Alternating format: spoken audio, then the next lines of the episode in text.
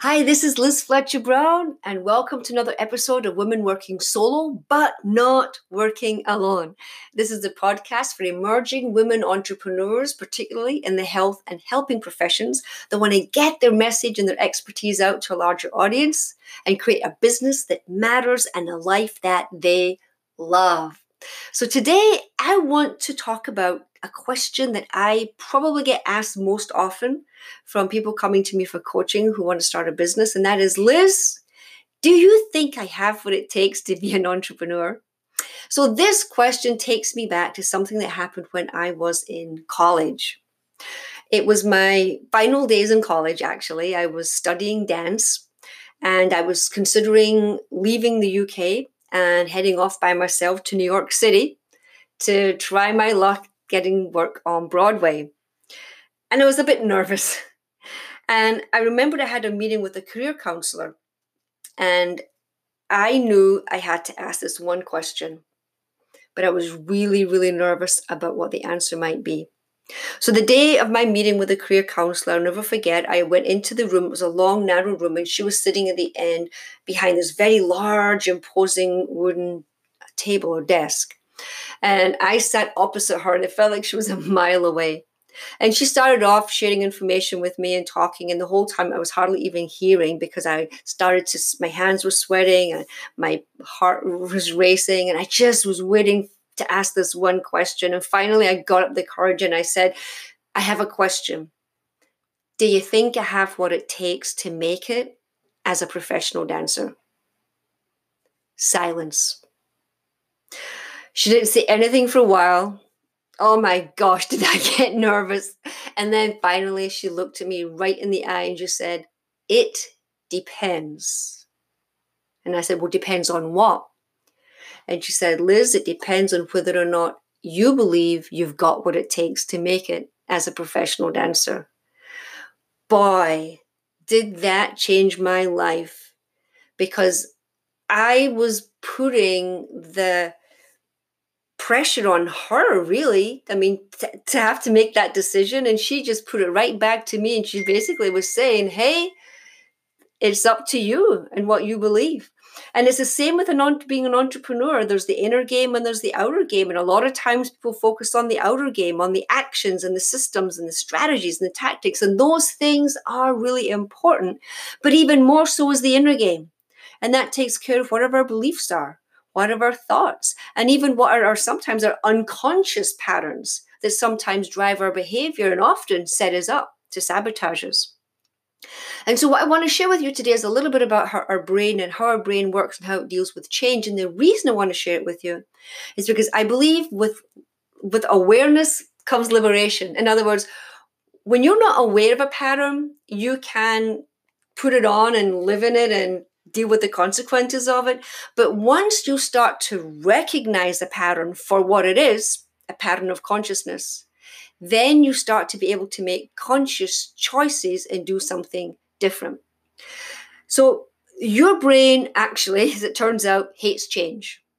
And as a quick example, I'd love for you to just fold your arms. Please do it with me. It takes two seconds. Just Fold your arms right where you're sitting, unless, of course, you're listening to this while you're driving, in which case, wait till you get home.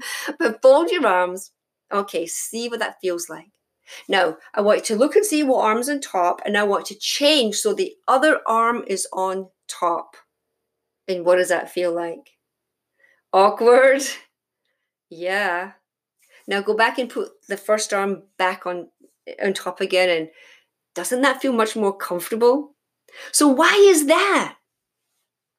It's because your brain hates change. It likes things to stay exactly the same.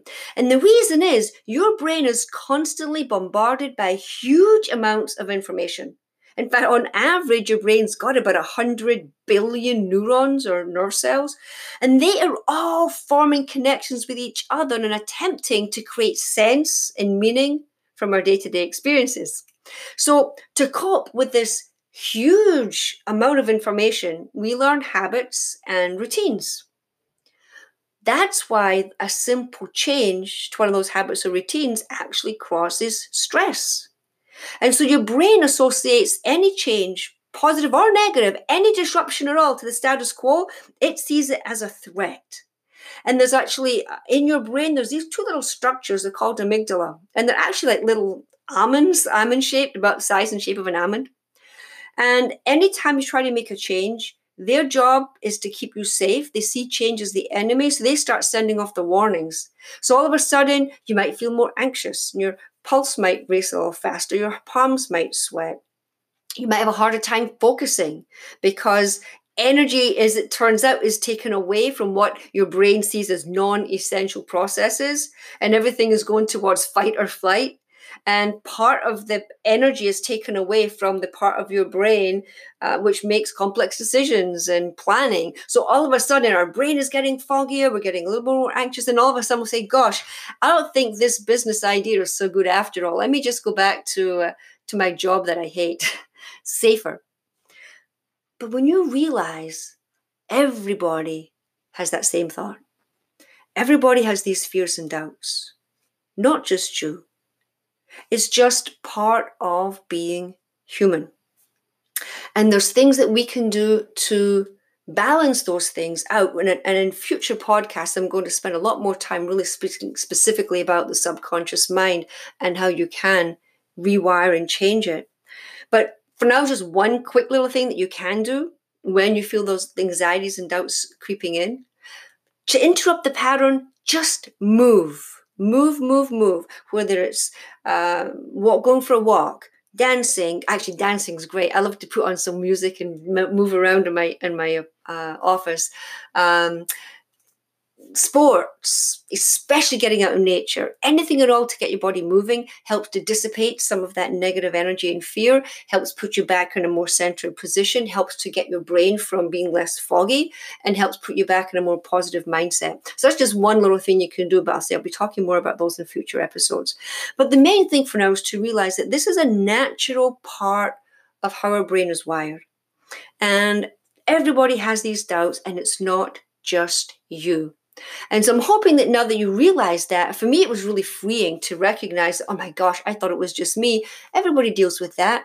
And it's really the difference is whether or not you're going to let it take, take you out the game and let these doubts stop you, or whether you're going to continue forward and manifest the business that you want to manifest and support and serve the people that you are uniquely here to serve.